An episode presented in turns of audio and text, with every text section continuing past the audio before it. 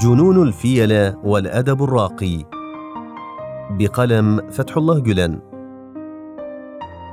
على عاتقكم وظيفة هامة في هذه المحنة التي تعيشونها مع السلطة في تركيا.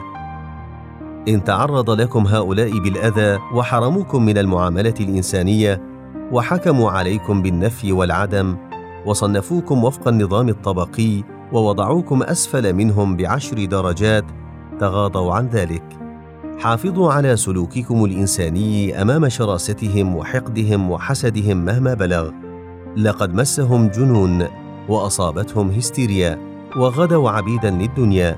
لا يفكرون إلا بامتلاك قصر بعد قصر وأسطول تلو أسطول.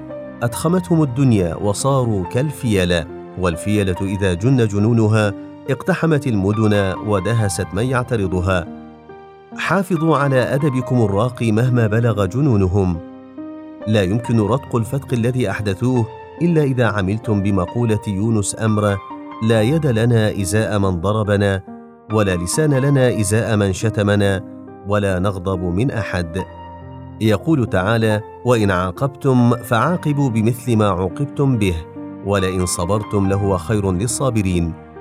أي قابلوا العقوبة بمثلها. لكن هؤلاء يمارسون ظلما فإذا قابلتموهم بالمثل تكونون ظالمين مثلهم. ولئن صبرتم لهو خير للصابرين. هذا هو السلوك الإنساني الحقيقي الأفق الإنساني الراقي. ولئن صبرتم أي صبرا فعالا وليس صبرا سلبيا لئن صبرتم صبر الماء يرشح قطرة قطرة وصبر الماء يتحول إلى شلال ان منعوه من التدفق يتحول إلى شلال نياجرا أو نهر الأمازون. ولماذا الذهاب بعيدا يتحول إلى نهر النيل والفرات ودجلة والدانوب؟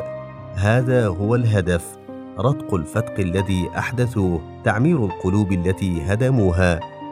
فإن كانت هناك بقية من إنسانية في قلوبهم فستهزم مقابلة إساءتهم بالحسنة شياطينهم ونفوسهم الأمارة وسيعلنون الاستسلام أمام ذلك السلوك بإذن الله تعالى.